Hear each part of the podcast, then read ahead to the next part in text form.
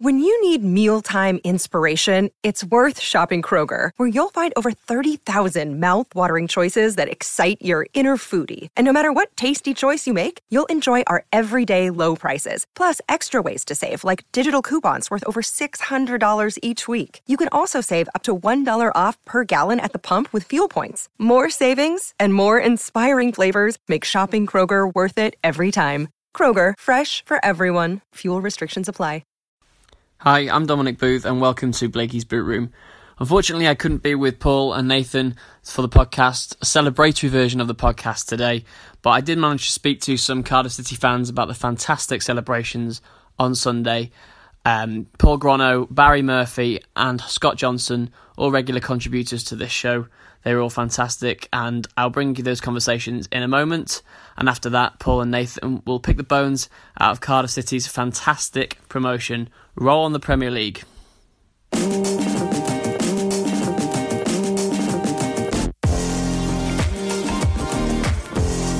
Welcome to Blakey's Boot Room, the number one Cardiff City podcast. Brought to you by Wales Online.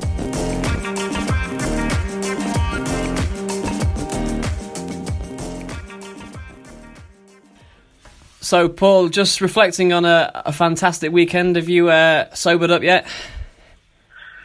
Yeah, actually, uh, I was sensible. I was down in Devon for a long weekend with the family, so me and my 13 uh, year old had to drive back from Devon Sunday morning and then drive straight back after the game.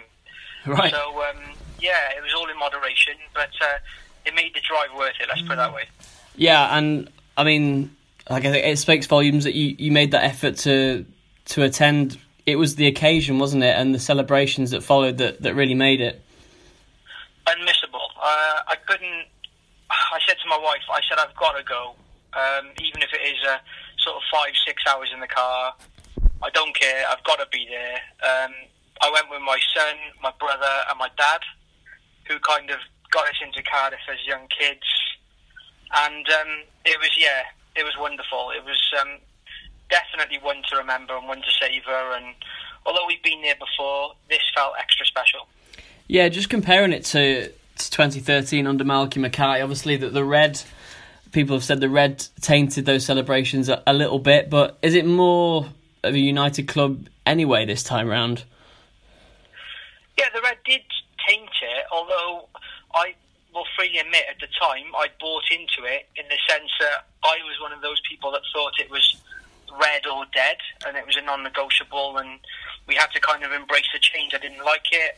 I didn't personally buy a red shirt, but I went with it because it seemed to be the only way forward. But this time around, it's not only is it different because of the blue, um, the fan base is united, the atmosphere on the club is a lot nicer, but it's the way that we've done it. So before we were almost one of the favourites to go up. Malky had spent relatively big money on people like Maynard, although he was injured, and uh, we'd had the investment and uh, so people weren't as shocked or surprised that, um, as they are this time. And the ethic and the teamwork and the, the, the sort of city as one hashtag um, has really sort of put a whole new spin on it, and uh, it's way, way, way better this time round for sure. And, and, a word on Warnock, you know, got his critics outside of Cardiff, but you won't find one inside the city, will you? I haven't. Um, strange, really. I spend a lot of time on social media engaging with fans of other clubs, and the allegations are often made that we're long ball merchants, that we're thugs, that we're anti-football, whatever that means. Um, but the stats don't bear it up. Uh, we've got one of the better disciplinary records in the league, and for me, football's about entertainment and about winning. And we've had that in bucket loads this season, whether that's home or away. Warnock has really brought us sort of kind of uh, get it into the box at all occasions type thing, and um, more often than not, it's worked, and it's been wonderful. Yeah, I think one of the words you'd probably use to describe the team is disciplined and organised and all those things as well. Um, can they stay up, Paul? Course they can. Look at the, the sort of bottom 10 in the Premier League this year, maybe even the sort of 12 down or something like that, uh, sort of 8 down. Yeah. Um, they're all relatively similar. Uh, like Warnock said, you know, you disregard the top six really and kind of look at the rest. Cardiff are not that far off. Yes, we've built promotion on hard work and um, a team spirit, and the Premier League does need more than that. You, you know, you give the ball away in the Premier League, and more often than not, you're, you're punished. It, it can end up in the back of the net type thing. Cardiff do have players that can that can cope with the pressure, but I do think we need a bit more quality in the centre, a Lee, Lee Tomlin-esque type player, or a couple of them. Uh, maybe some experienced heads that have been there and seen it and done it before, and certainly someone up front to help Big Ken out. I, I feel sorry for Madine. I'm one of his few supporters. I think he he will come good if given the opportunity. Um, Ken had a couple of chances to finish on Sunday and didn't take it. So somebody who can um, regularly stick the ball in the back of the net, a real sort of lethal finisher, would um, be very handy. Um, but other than that, yeah, def- definitely Cardiff can stay up. Excellent, mate. Very, very good to hear.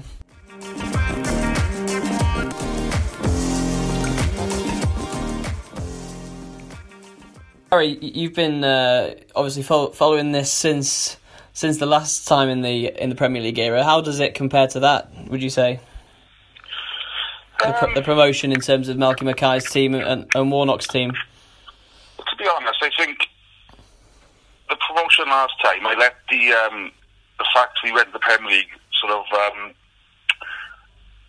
overrun the fact that you know with all the stuff going on with the red and there's a, big divide between the fans. And looking back, I think it did spoil promotion a bit. Looking back at the time, I was sort of caught up in emotion. We were up, brilliant.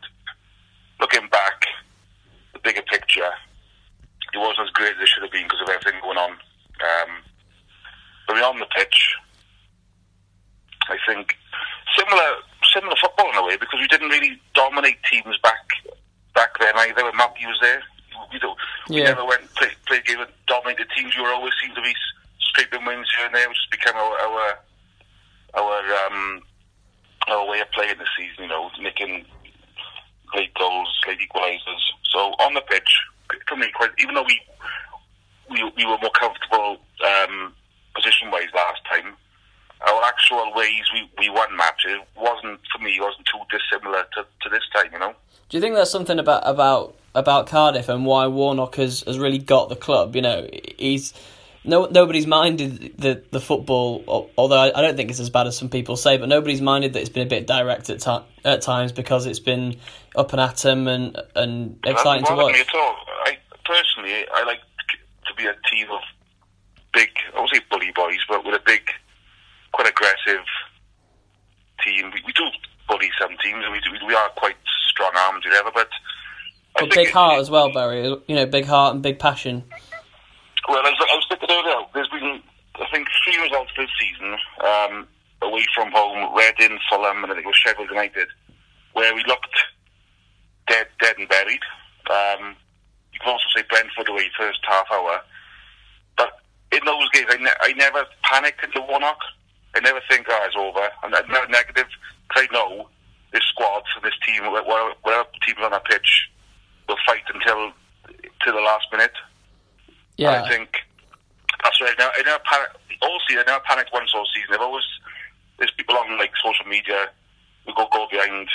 It's all doom and gloom. But for me, I think wait till the end. Let's judge after 90 minutes because you know in the Warnock, he would not let his team give up.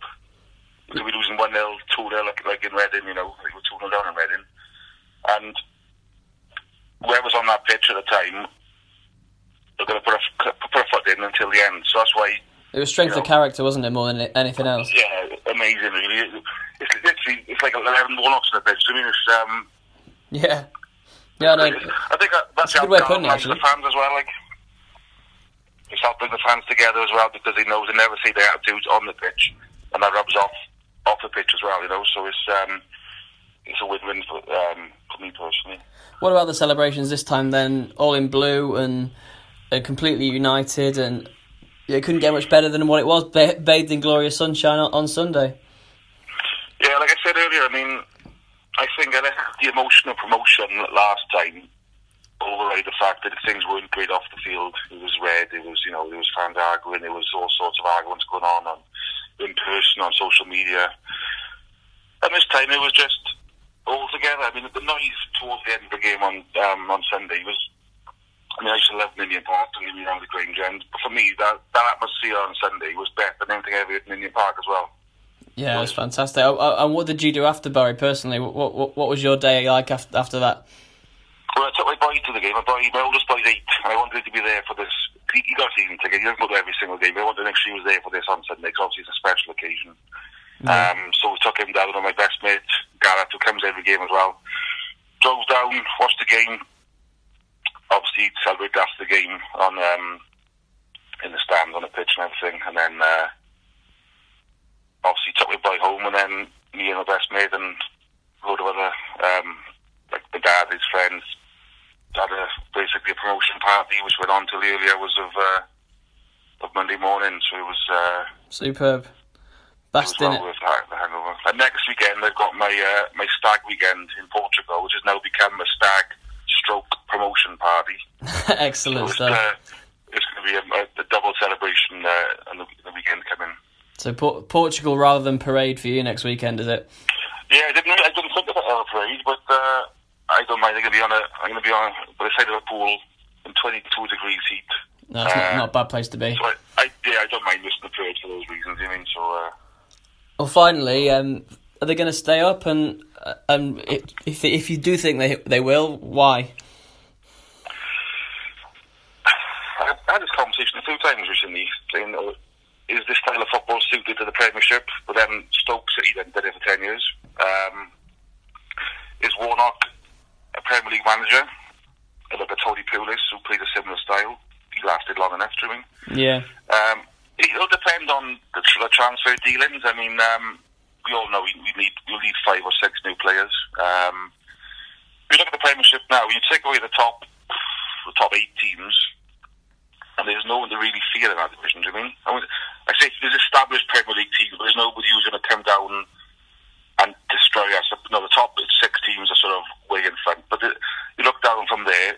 I don't go up there thinking it's going to be a, it's going to be a hard season. We know that. You know, we're going to be bottom half probably, but but with the with the um, the attitude that Warnock's instilled into the team, the club, on the terraces, I won't go into any game fearing fearing how we're going to get off. I mean, we're going to we're going to lose more than we win. We're going to it's going to be a struggle, but you trust Warnock with the uh, the transfer side of things on the pitch. So yeah. I'm going to I'm going to be opti- optimistic and uh, and positive. You know, I don't expect us to be challenging for anywhere near top half. I'd settle for uh, you know survival uh, basically next season. Yeah, thanks for that. That's great, Barry. Thanks very much.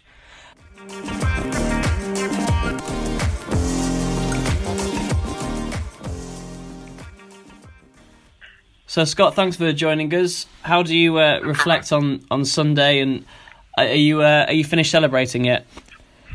Yeah, it was lovely. I mean, I didn't enjoy a minute of the game really. um, I found it quite stressful uh, until Birmingham got their third goal. I didn't really kind of relax into it. I kind of had my son with me, who was only nine, and he was chewing his knuckles off. So I was trying to kind of keep it light. But you know, walking up to the ground, seeing everybody in sort of party spirit, I just kept thinking, oh my god, you know, if they don't do it, it's going to be awful. Um, and then the game was a bit of a nothing sort of game. But like like I said, as soon as our third goal went in, it was just a kind of oh, we're going to do it, you know. And um, it's just been relief, really. I, I don't think it's quite sunk in yet. Yeah, it was it was sort of tension turning into nerves, turning into excitement, sort of thing, wasn't it on Sunday? Yeah, it's, it's really strange. You know, it doesn't often go to the last game. Um, you know, the top two are usually settled by then. So to have so much riding on the last game, you know, I, I, oh, it, it wasn't really enjoyable. I just, I'm just really chuffed now. You know, I'm really chuffed for him. And Warnock sort of said throughout the season, you know, this team never make it easy for themselves, do they? And and the style has been has been criticised all over the place, but it's just that, that team spirit and that togetherness that that it sounds sounds cliche, but it got them over the line, didn't it?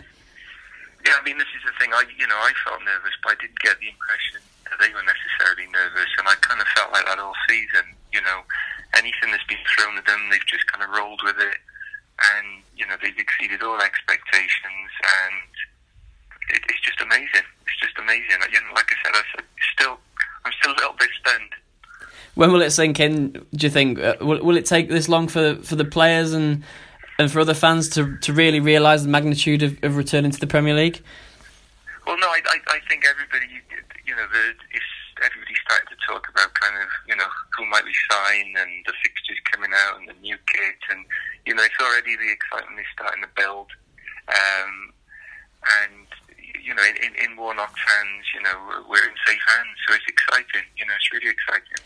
Uh, and obviously, Warnock is a has a, a fantastic record in the Championship, not so good in the Premier League. I don't see many people around Cardiff fearing, you know, the club pulling the trigger or Warnock not being able to cut it in the top flight. There's relative posit- positivity that he can he can keep them up. Yeah, I mean, I suppose this is the biggie. Really, they've got to have complete faith in Warnock in the Premier League, even if things aren't going great. You know, he's got them here, and they need to stick by him. You know, he needs he needs the full season. Really, it's pointless if they're going to start. You know, things are not going great at Christmas, and they start panicking. And you know, it, it, it, I think it would be the worst thing that they could possibly do. I mean, they they just got an absolute faith in him because what he's done is incredible. Um, you know, they, they get a lot of criticism for the way they play, but I think they've got an ethos. I think they've got a way of playing, and that's going to work in their favour.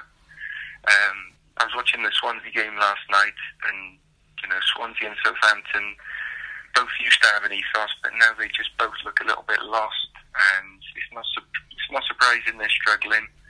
And I think you know, you it's, it's all well and good having an ethos, but you've got to evolve as well. So I think the next thing for Cardiff is um, a little bit more finesse, a little bit more creativity. Um, but, but I think they'll be fine. I think they'll be okay. They've got a good core already. Yeah, that was going to be my next question. Really, do you think they can stay up? So I'll change it to, um, to what sort of areas you think they need to target in the summer. Warnock's already saying five or six players. Well, I think they definitely need, um, you know, a, a, a Lee Tomlin sort of player. I mean, I don't think you'll be inviting Lee Tomlin back, but somebody like Forestieri at Sheffield Wednesday or Jota at Birmingham, somebody like that that's going to create chances. Um, I think they need somebody that can do what Kenneth Zohore can do. Um, because, I mean, they brought Madine in. I think the difficulty with Madine is Cardiff play one way, and it doesn't suit Madine. And they don't change it up when Madine is in the team. They just treat him like Zohore. And it, it's not doing him any favours. So somebody like Abel Hernandez, um, who plays for Hull, who's just about to get a contract, I think would be absolutely perfect. Yeah. Um, and then I think they need a few more options wide and probably at fullback, and they probably need another goalkeeper as well. Yeah, it's certainly uh, a, a big job on the hands, but I, it's it sort of sounds a bit wrong to even be thinking about that at this stage. You want to just keep enjoying the the promotion. It's only a few, you know, only a few days ago that it happened. No, absolutely, and I'm just glad we're not any part of the playoffs as well because the playoffs look like they're going to be pretty brutal this year. So I'm just glad to be away from all of that. Yeah, that would have been nerve shredding if uh, the final day, you thought the final day was uh, a bundle of nerves. Yeah, absolutely. All right, Scott. Thanks very much, mate. Subscribe to the Boot Room on iTunes or listen on walesonline.co.uk.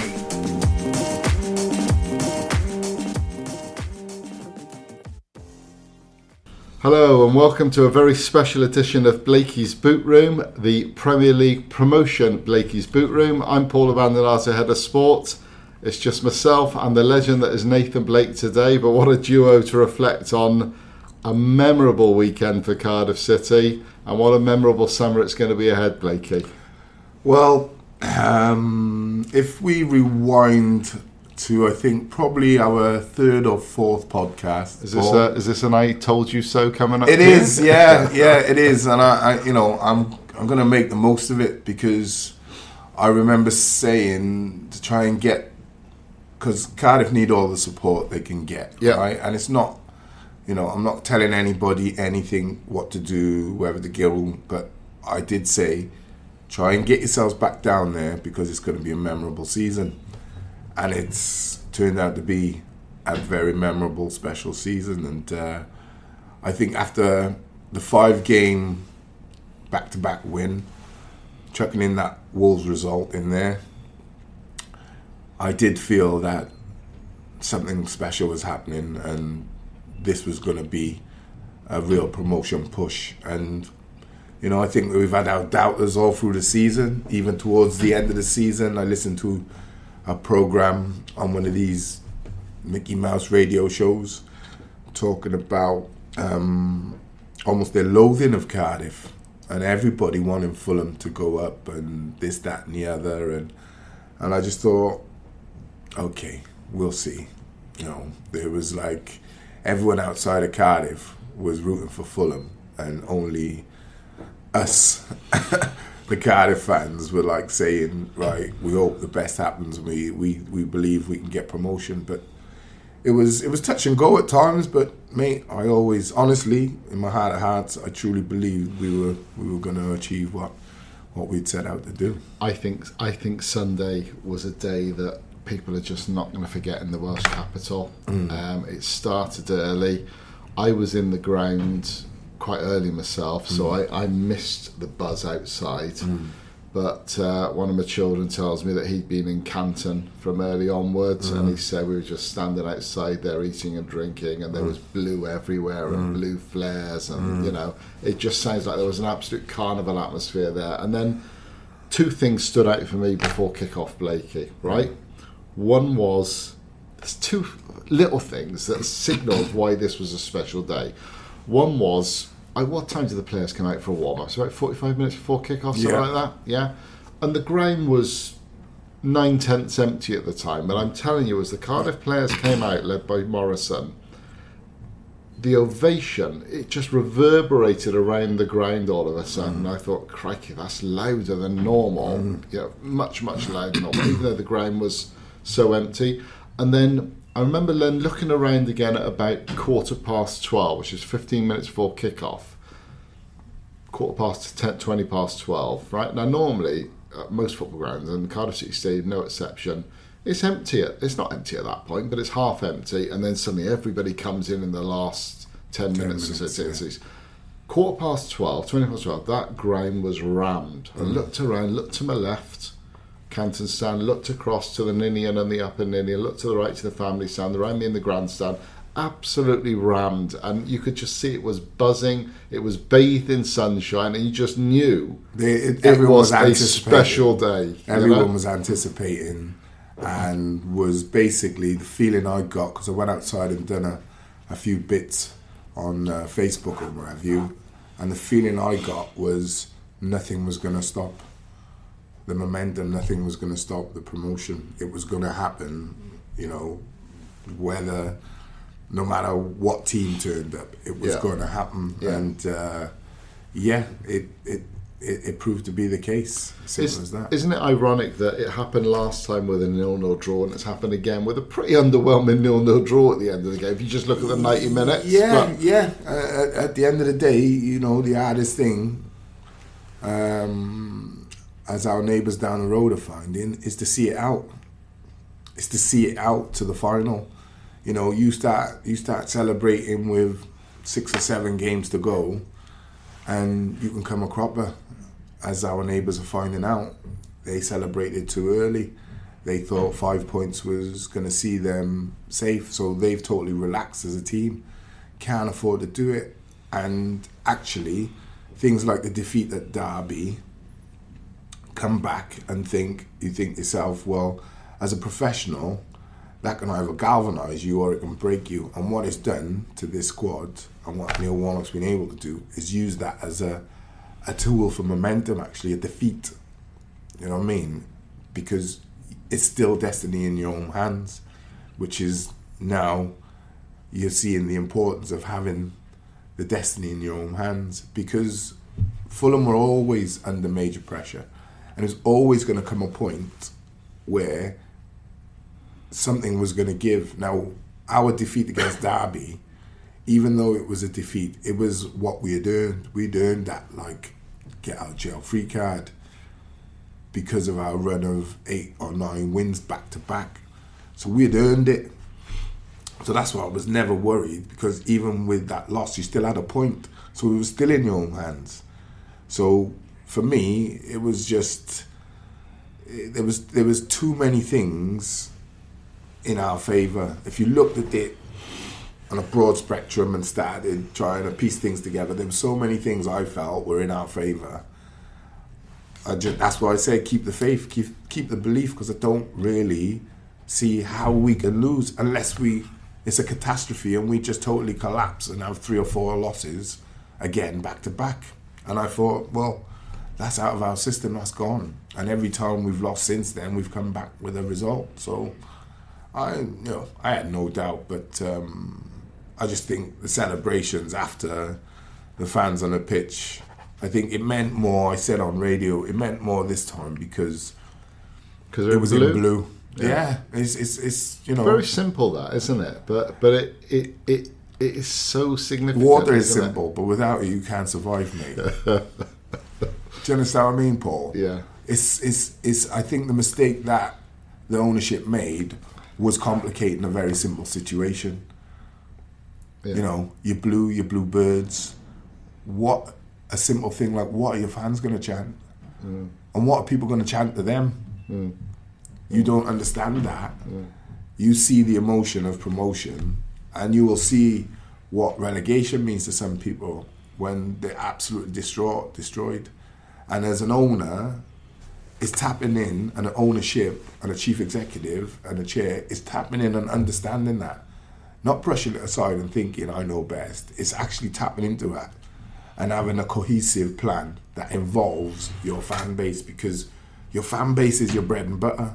You can't, you know, owners come, owners go, players come, players go. Fans don't go from Cardiff to then support Reading and then go up the M4 when they get relegated and say I'll support Chelsea. And then when they have, a stinker in on the Champions League, right? I'll start supporting, you know, Tottenham then. It just don't work like that. Weren't they? Uh, weren't they magnificent on the day though, Blakey? I mentioned 15 minutes before kick-off, the ground was rammed. The noise never really stopped throughout. Um, When they were doing that jumping thing, yeah, then the I was half, just giving the me tingles, man. LA, LA, LA. Yeah. and and how long's Neil Warnock been in football? 50 years. Yeah. Um, he said to us afterwards, and these were his words: "I've never heard a crowd like that." Mm, And you can say, "Ah, Neil, you've got caught up in the emotion of the occasion or whatever," but he seemed genuine in saying Mm. it. You know, it was it was like just the whole the buzz of everything, Mm. and, and it was almost like you're right. It was almost like. Last time it was celebrated, but it wasn't celebrated as wasn't fanatically, as wildly. It was celebrated, loved. but it wasn't loved. Yeah, it wasn't loved as much. No. Yeah, It But was. this- It wasn't loved at all. I don't think it was just celebrated Yeah. that we're in the. Pre- it was all superficial, if you like.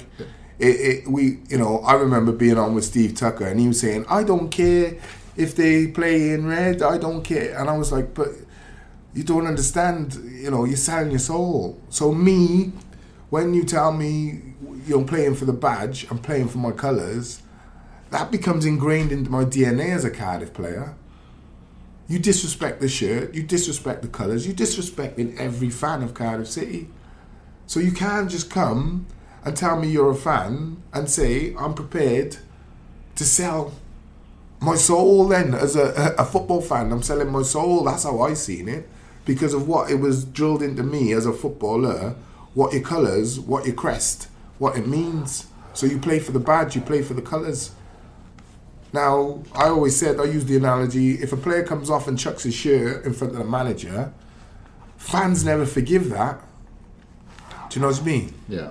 They always think, right, you know, you've disrespected us, right? So why why would you let someone come along and change your colours and crest? That's as disrespectful. But hey, I'm going on off on a bit of a tangent. This is a cel- Well, celebration And, of our and, spe- success. and speaking of celebrations, there is to be a parade this weekend. Mm-hmm. Um, as we do this podcast thing, I'm just getting text through now confirming it, but it is due to be Sunday afternoon. Mm. Um, well deserved.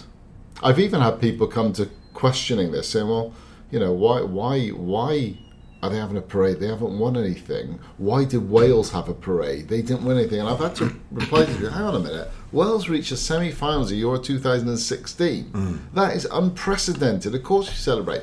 Cardiff have gone into the Premier League. They've won promotion. Yeah, they do deserve a parade. it's a sense of achievement. You've achieved something.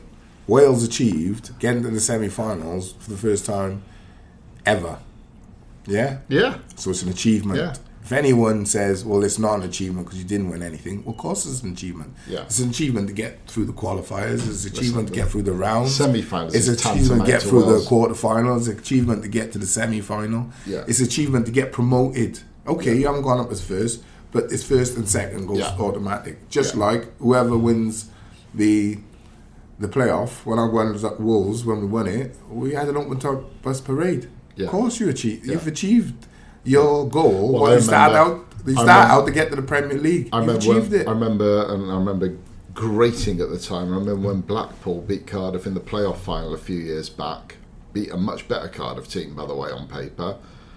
The following Monday, they were doing this parade on the around the sands of Blackpool and everything, and thinking that should be Cardiff. You know, mm. so yeah, of course you do it. of course, you you you, Yeah. you know those who say why you achieve, Yeah. are those who are a bit bitter and So, twisted. so the message, Killjoys, come on, celebrate, don't, mm. don't moan. it's not Cardiff fans saying that, though, is it? Not Cardiff fans said that to you.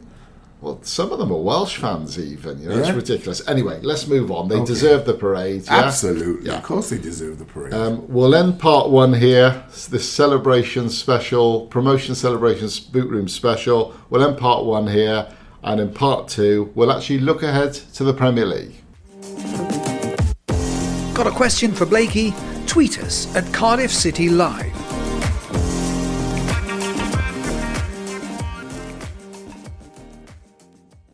Blakey, Cardiff City are a Premier League team for 2018-19. yeah.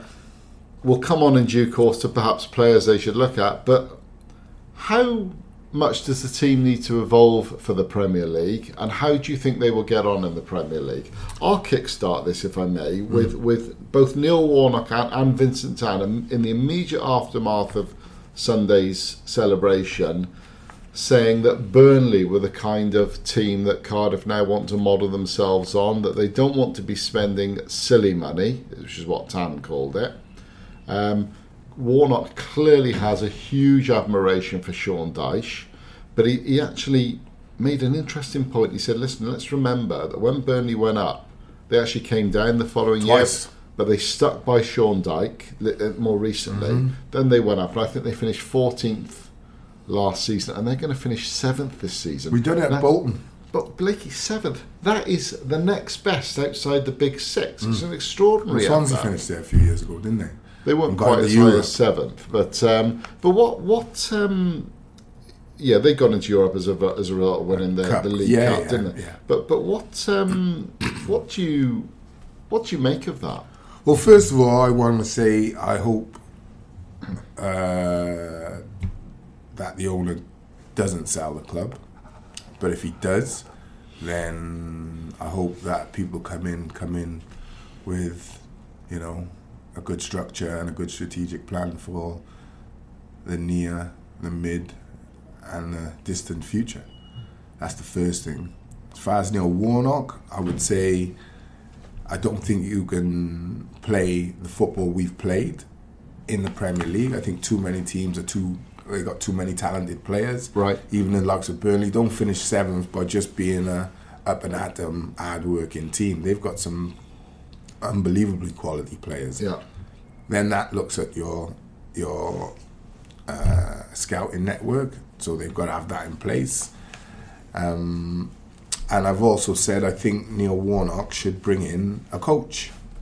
Yeah, a, a, a tried and tested at Premier League level coach, because I don't think you're going to get a better motivator for the players he's got than Neil Warnock.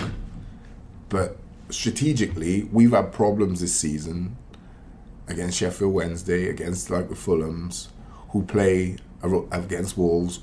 And Wolves, when we beat them up there, they come down here and they rotated. So mm. what they had done, they had watched opposition, watched games of how we'd struggled, and then put it to the test and succeeded. Yeah, and Karanka with Forest tried it for the first 20 minutes, but where they've not got the quality or don't play that constantly, they weren't able to sustain it. But they were giving us problems. So stepping into the Premier League,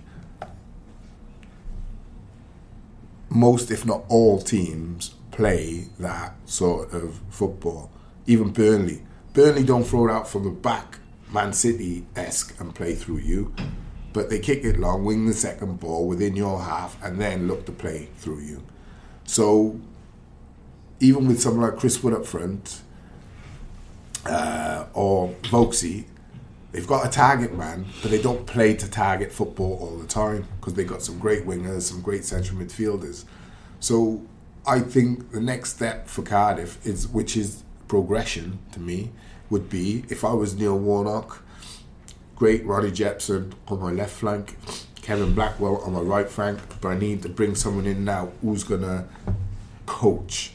Yeah, who's going to say to me A, B, and C, and I'm going to say, well, we'll do A, we'll do B, but I want to go to C in a different fashion to what you. So he's the leader, he's the decision maker, and the buck stops with him.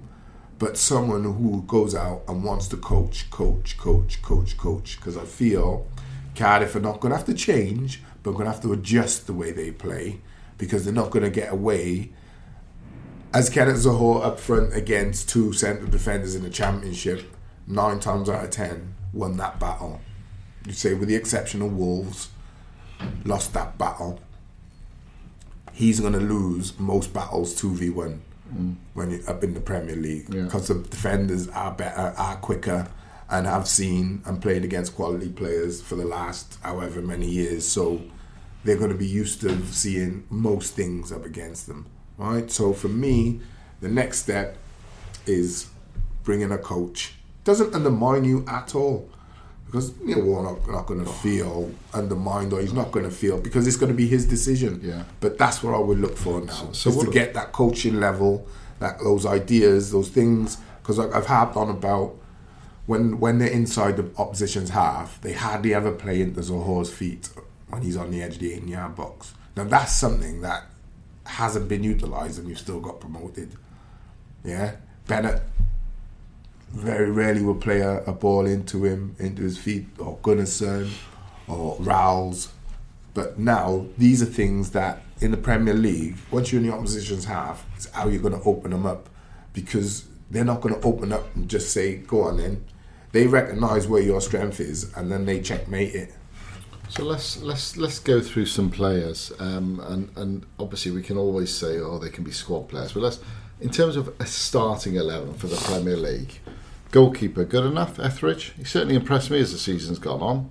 Yeah, I would start with him. Yes, Okay. I would definitely start with him because I think you know to do what he's done takes mental strength, Yeah. mental character. He and does to command his box as well. If you show him love and you show him you're my main man, once you tell a player, any player, you're my number one, yeah, you get an extra ten percent out of him anyway. So if he goes into the Premier League knowing he's number one, he's got the shirt. It's his to lose yeah, rather than if someone comes in a bigger name, Mm. all of a sudden he starts thinking, "Oh, well, am I going to be number two? And then preseason games, the the big money signing or the big name starts before him. You you start to deplete, you start to lose Okay. Right? So I would start with Etheridge. Yeah. I would give him that loyalty.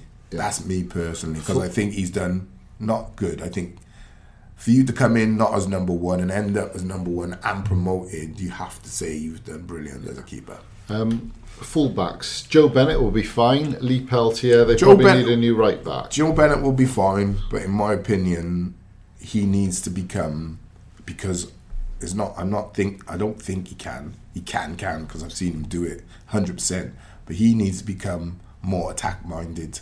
Right, and Yeah, I think that's- that's where the coaching comes Yeah, in. that's- that's Warnock's and then you play forward more, Yeah, right? yeah. because he's going to become very important. He's a very good defender. He's quick, he's sharp, and he put, probably puts the best left-footed ball in Yeah. of everybody. Yeah. So he becomes not just a good defender, but a great weapon going forward. So he's been, to me, you this season utilised probably about sixty percent Yeah. of his full worth.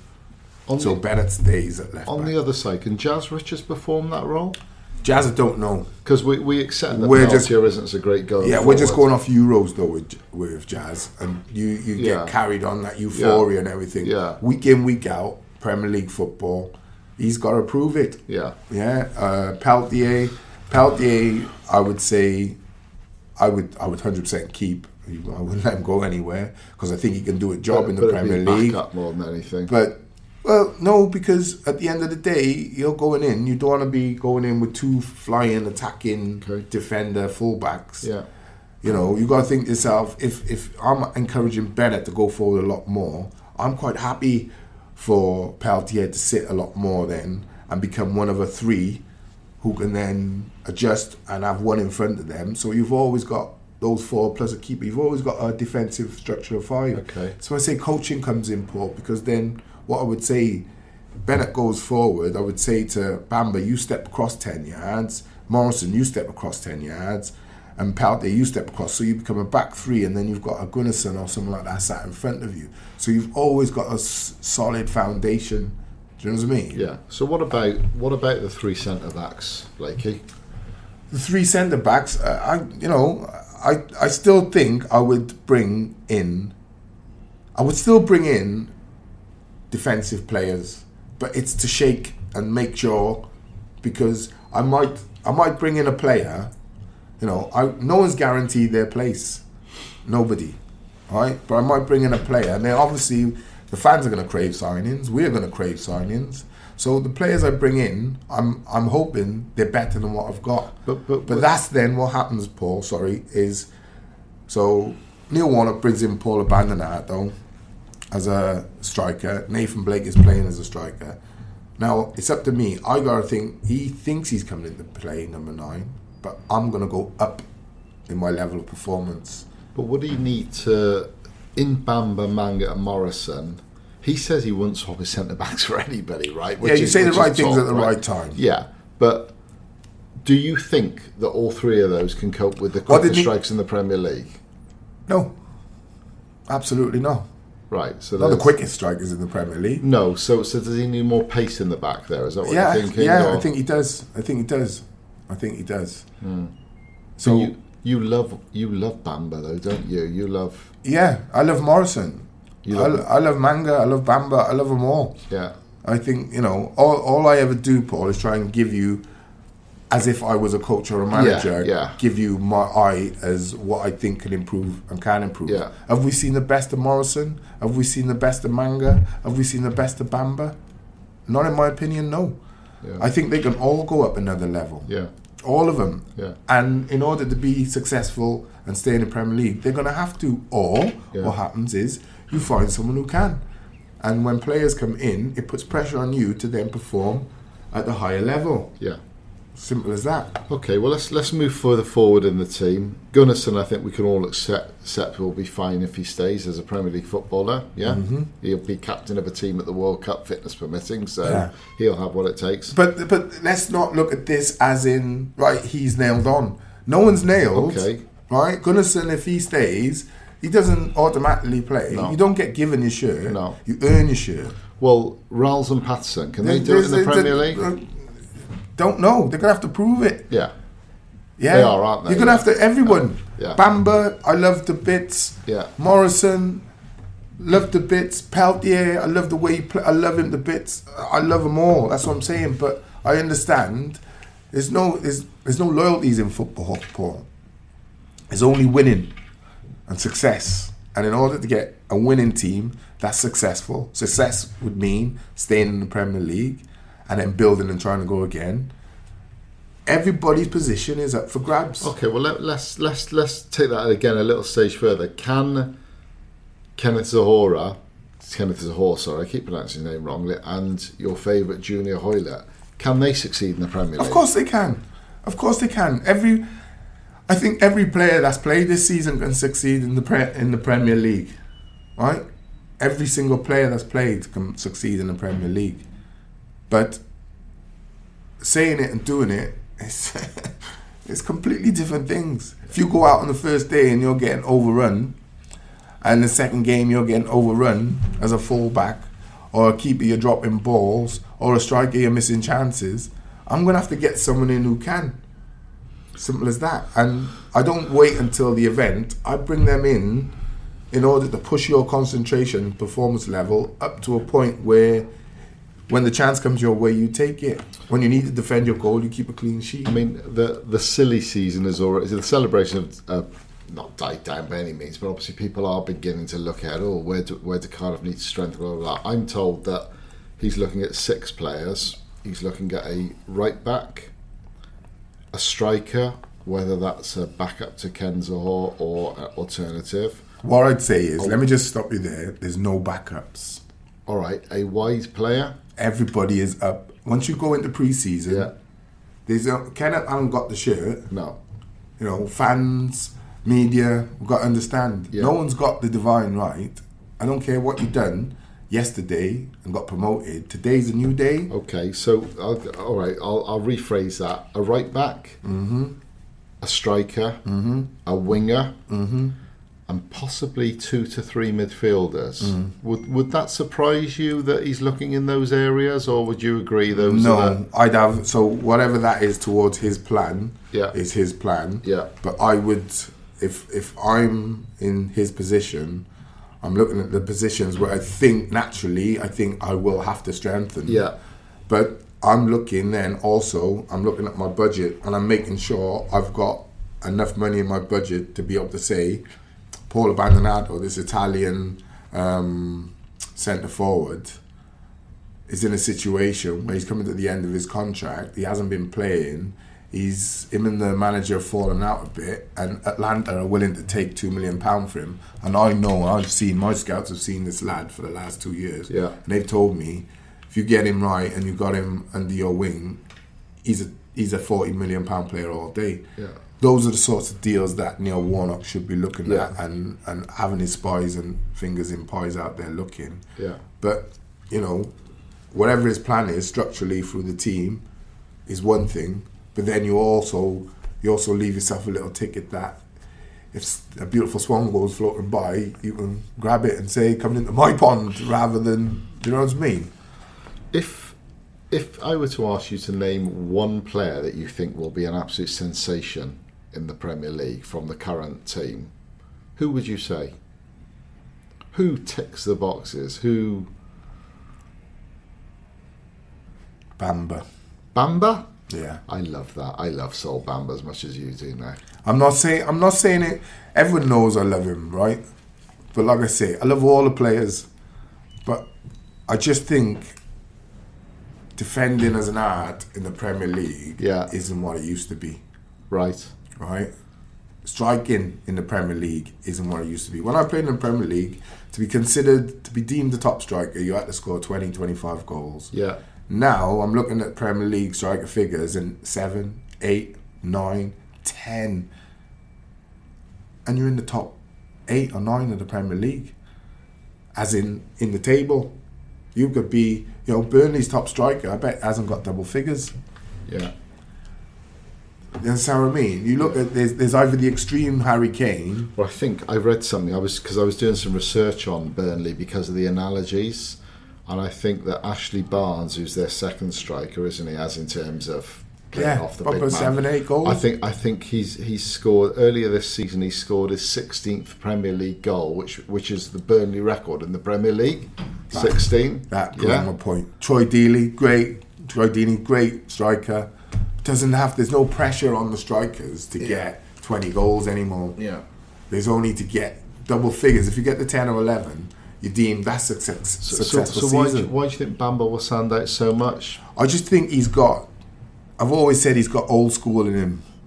The way he plays, the way he leads. I always think he got he's got a lot of old school in him, and I do think that, like I said, defending is an art, and I think he's he paints pictures regularly. Yeah, you know yeah. that last ditch sliding tackle. He's got Yeah. that extended leg and Yeah. things like that. He I ain't gonna lose any headers either, is he? No, and I think that that is something that I would say to him: do it less. What the last ditch tackle yeah, tackles? because it tells me we're in a better position. yeah, Yeah, so Yeah, he is so- now, but that's for him. Then that's what I say. His performance level goes up again. So he knows he's got the last ditch extended leg in the bag, but the less you use it, that means you're in a bad position less. Do you think, given that they are up against a much superior quality of opposition, that he might play the three of them, Manga, Bamba, and Morrison, to start the season? I think, yeah, I think he probably give them the opportunity. Yeah, I also think Zohor would be a, a success. I really do. Yeah.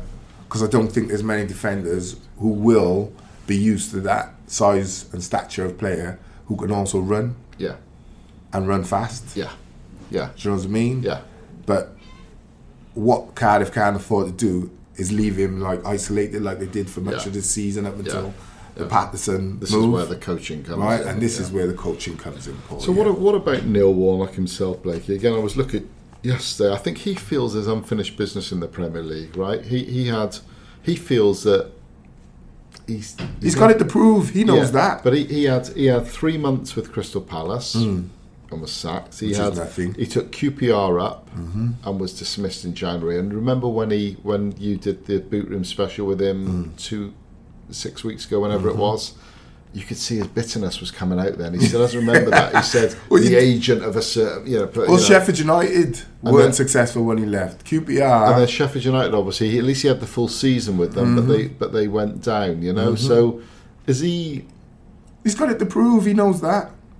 He's got it. He, he, he would like nothing else, I think, than to go play in the Premier League, stay in the Premier League. That kills off all them critics who say, yeah, he's a good championship manager, but he can't manage in the Premier League. Because for me, he's like a he's like a Fergie. And best wishes to Fergie, by the way. Hope he gets well soon. But he's like a Fergie. But f- what Fergie done is have great coaches. That's why you've seen uh, McClaren come and the, the, the Portuguese gentleman come and then Phelan come and he constantly evolved the coaching while he stayed at the helm dictating. And that's what I think Neil Warnock can do. Rather than think I'm going to get on the training pitch and I'll tell you what, I'm going to step back and I'm going to put someone in between to do the coaching. Me and my staff, we still got our little trio, but I'm going to bring another person in who I know. And I tell you what, Ronnie, you can you can bounce off him and learn off him. Kev Blackwell, you can bounce off him and learn at him. Why? Even though Kev's coached at a high level and managed at a high level, Ronnie decent level, Neil top and decent level. This guy has gone and he's done. He's been successful at that club, successful at that club, successful at that club. But under my supervision, simple as that. Okay, we'll end this section and we'll move into a very brief look at Blakey's alternative awards. You're listening to Blakey's Boot Room from Wales Online.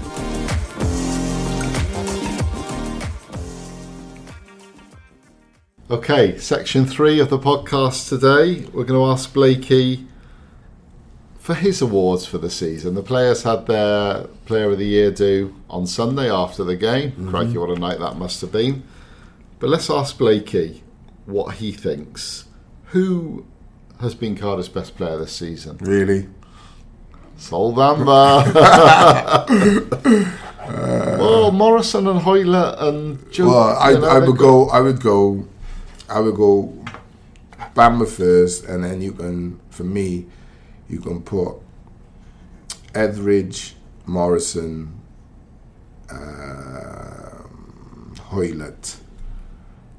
You can put them, and you can second, third, fourth, how you like. Really, Morrison just tips it for me, because I know people were thinking, "Oh, recently Morrison's goals at Hull," but if Brentford had been in the Hull's position and Bamba had scored that worldie and it was closer, Bamba for me would have got it. It's just people just remember the latest and last thing, even though he's had a great season. But for me, it would go Bamba. Then you can tell me Morrison, you can tell me uh, Hoylett, you can tell me Average. I'm not bothered. Okay, I'm gonna. those four, the four of them, you know, when I heard Morrison had won it, am I correct? I Yes. Morrison had won it. I wasn't disappointed and I wasn't surprised. I thought it's well earned, mate. Really well earned. Yeah. Because what he's been able to do for me is when he first came, he would make an error which always led to a goal or a goal scoring opportunity. And we just haven't seen that from him at all. But like I've said to people, Danny Gabbidon especially, it's since Manga's played alongside him, that seems to have disappeared. Mm. Which tells me he's gained confidence through having someone with that leadership quality. Even though he'll lead, he just doesn't lead like like Mars, uh, like Bamba. I think, well, I think he would concede that. Listen, I, I committed to print the other day that I would give it to Morrison, but quite frankly, there is a cigarette's paper's width between him and Bamba for me. It could be either of them, not either, you know, either of them. Um, what about an unsung hero? Now, I'm going to throw one up here who I know you've mentioned him already, but I think he's gone under the radar, and that's Joe Bennett. I think he has established himself as a truly outstanding championship left back mm. now to play in the Premier League.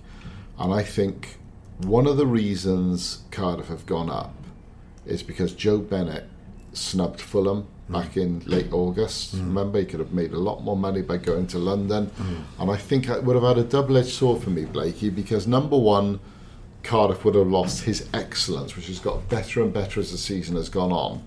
But number two, he and Sessegnon down Fulham's left would have formed a formidable partnership, and that could have even got galvanised Fulham quicker than they earlier than they had done, and so that again could have As he and Hoylett did, as he and Mendes Yeah, Lang did I mean, at what, times. who would be your unsung? I know wouldn't argue with that, Paul. No, I would, I would, you know, or Etheridge, because I think when you know, I think it's harder when you come from behind the pack and in to fight for the number one. Because I think Bennett, as you said, was the number one and snubbed Fulham, which made him even more influential, as in, or made it even more influential for him to keep that number number three shirt. But he still has to play well and keep it.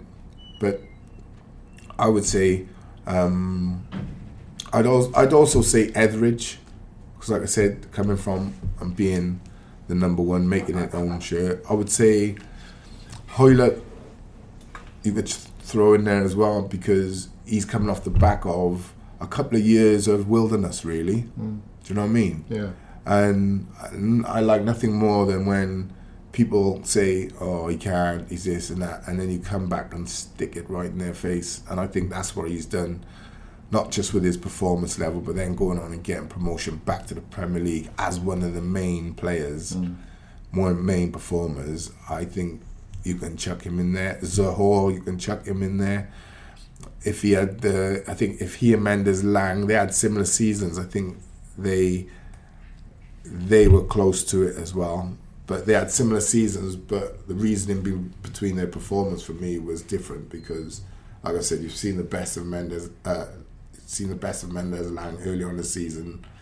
He does tireless work, which not people always recognise, and then he come back into good form towards the end of the season. Ken's a much better footballer than Mendez-Laing, though, But isn't he? uh, Kenneth Sahor, I, I felt it was the problem was isolation for him. Yeah. And when you moved another player closer to him Yeah. and took some weight off him, because Patterson, you could put Patterson in there, even though he's been in half a season. What he's done is, you know, take away his goals and performance level, and what he's then lent to Zahor. I mate, it's I, I could make probably make a case for everybody. Um, I'd certainly. I mean, uh, clubs clubs throughout Cardiff and the surrounding area they have end of season awards, and they tend to have players player and coaches player that sort of thing, and they always have a most improved player award. And for me, that would go to Etheridge this season because, you know, I, I had my doubts about him early on, um, Yeah. but he's really he had a big last five months in 2018, didn't he? A big. Well, he was just he just made no mistakes, saved things, made great saves, come for crosses. Oh, that's what I like. He you comes know, he, he's, he, he, just he just I was watching the Swansea Southampton game on Tuesday night, Blakey, and Fabianski is clearly an outstandingly good shot stopper. He's only short, he don't come for crosses. But, he, but I was about to say there were crosses coming in inside his six-yard box. He wasn't coming for them. Hmm. Etheridge is coming close to his penalty box for them. Yeah, yeah. I remember early doors he made a clanger with one, he dropped it. But I remember saying then. I'm not hanging him out to dry for that. I would rather have a goalkeeper who's going to do these things and will make the occasional error than somebody just stays on his line and lets somebody head People home from mistakes, a corner mate. from from Top- six yards. top you know? keepers in Champions Leagues. Seen keepers pushing balls into strikers. Yeah. In quarterfinals and semi-finals of Champions League games, it, it happens, mate. You know, you can't you can't judge a season or judge the player on making a mistake You don't judge a player when he gives a ball away, or you know, if he continues to give the ball away all the time, then that's different.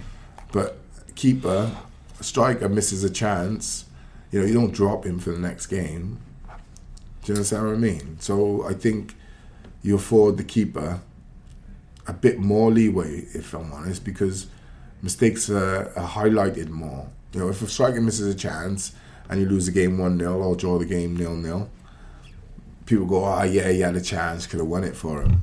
If a keeper drops a clanger, oh, he's cost his team. So it, it's, it's you know what I mean? It's, it's, I always say it's more difficult for a keeper. Um, so let's project forward a year. Mm-hmm. Where will Cardiff finish in the Premier League? Oh, mate. There's there's your there's your impossible. Well, what I hear and what I know, and what you've said has come out from the club about not spending tons of money. I don't really know what that means, because like I said a few weeks ago on the show, um, last time they were there, you know, paying ten million pound for a player. Now that player is twenty million pound or thirty million pound. So I'm not sure what spending lots of money. You know, if they think they're going to spend 10 million quid total and stay in, I think that becomes nigh on impossible. Not, not impossible, nigh on impossible.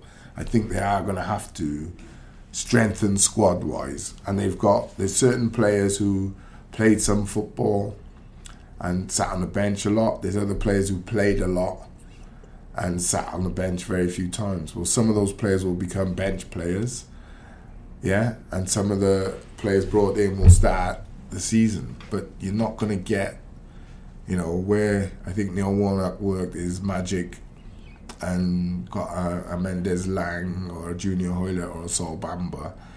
You know, those are very difficult to find if you haven't got a, a, a European stroke yeah.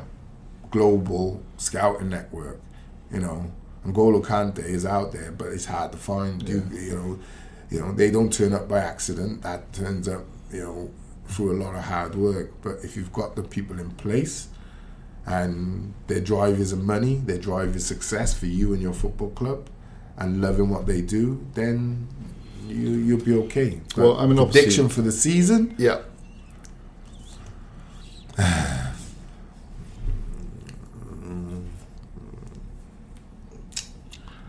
well, Uh, prediction for the season 16, 16. 17? See, I think most Cardiff fans would accept that. Mm. I really do. I think- Particularly after what happened Hey, last oh, you time. have to build. I mean, I you Warnock made a, Neil. He made another really good point immediately after the game, and I do. He told the players this in the dressing room. He said, "Study the fixtures, but do not be overawed by them. Right? You take the top six out, and anybody can beat anybody in that division. And I think that's proven by the fact that Burnley." Are the next best team, if you like, out of your mm. Evertons, your Leicesters, your West Hams, your Palaces. If Huddersfield and Brighton can survive, I think Cardiff can as well. I'm going to predict 17th, which is a place below Blakey, but 17th with safety. Yeah, but Brighton don't stay there because they were given it. There's a whole heap of things. Chairman, board, chief exec. Cardiff are pulling in that one Ownership. now, though, aren't they, for a change? well, they are at the moment, Paul, Yeah. but we don't know. You know, I'm hearing all sorts, so we Well, don't know what yeah. the future holds. We hope it stays united. Yeah. Yeah, we hope it stays cohesive, and we hope it's got a bit of longevity in this. But yeah, they are going to have to go in, and your ultimate gain is staying, and then season after next, you can then look to build on a bit more Yeah. and build on a bit more. But Burnley finished seventh. It's no finish. It's no good finishing seventh once. You've got to be finishing, and that's where I think neighbours down the road. You've totally taken your eye off the ball. Hugh Jenkins successful, and then all of a sudden just fighting relegation for three or four seasons. You've your eye off the ball, You've off what made you successful, but you don't keep doing the same thing. You're always looking for that slight improvement next season on top of what we done last season. Even myself, as the chief executive or director of football, what can I improve five percent? And can we then improve our team five percent? and it's it's ever evolving, mate. The sooner the minute you sit, sit still in football, it just engulfs you, swallows you. Well, Bluebirds fans, there's all the transfer speculation. There's the parade this Sunday.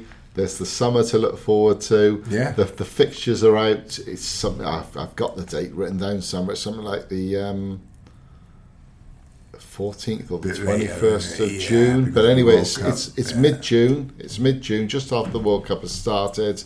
Um, and obviously, then there's the big kick-off in August. But whatever happens, all the best Bluebirds news, as usual, plus the Blakey's Boot Room podcast, will all be on Wales Online, your unmissable, unmissable um, Cardiff City reads. Have a great summer, everybody. See you soon.